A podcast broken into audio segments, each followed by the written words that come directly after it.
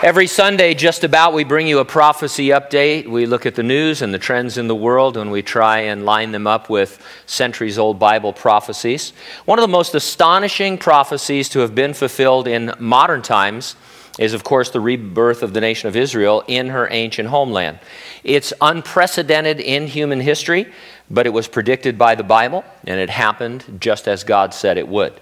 In fact, it's still happening in the sense that Israel becoming a nation was just the beginning of a series of end times prophecies involving the Jews and Jerusalem and the rebuilding of their temple.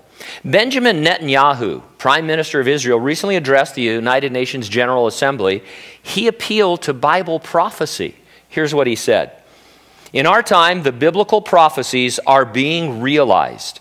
As the prophet Amos said, they shall re- rebuild ruined cities and inhabit them. They shall plant vineyards and drink their wine. They shall till gardens and eat their fruit.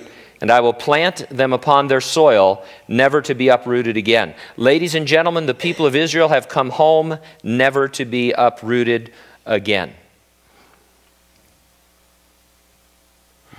However, my iPad needs to be uprooted.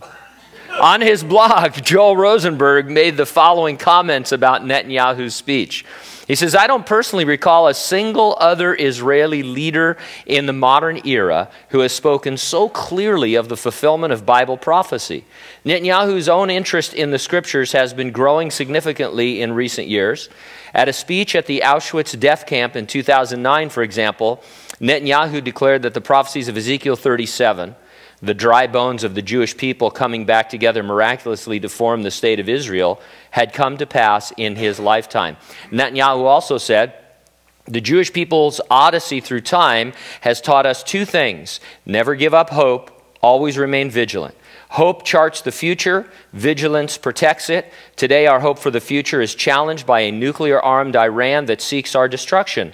But I want you to know that wasn't always the case. 2,500 years ago, the great Persian king Cyrus ended the Babylonian exile of the Jewish people. He issued a famous edict in which he proclaimed the right of the Jews to return to the land of Israel and rebuild the Jewish temple in Jerusalem. That's a Persian decree and thus began an historic friendship between the Jews and the Persians that lasted until modern times. Cyrus did, in fact, emerge in history to fulfill prophecy exactly as God predicted he would. His name appears in the Bible before he was ever born. There's no doubt God has been 100% accurate fulfilling prophecy in the past, leaving no doubt that he will fulfill all open future prophecy. One prophecy that can be fulfilled at any moment, you know, is the return of Jesus Christ to resurrect and rapture uh, the church from the earth to heaven. And that is, of course, the, the great hope, the blessed hope that we are looking forward to. It is an imminent event, meaning it could happen at any time. And so the question always is are you ready for the rapture? If not, you need to get ready and stay ready and keep looking up, because ready or not, Jesus is coming.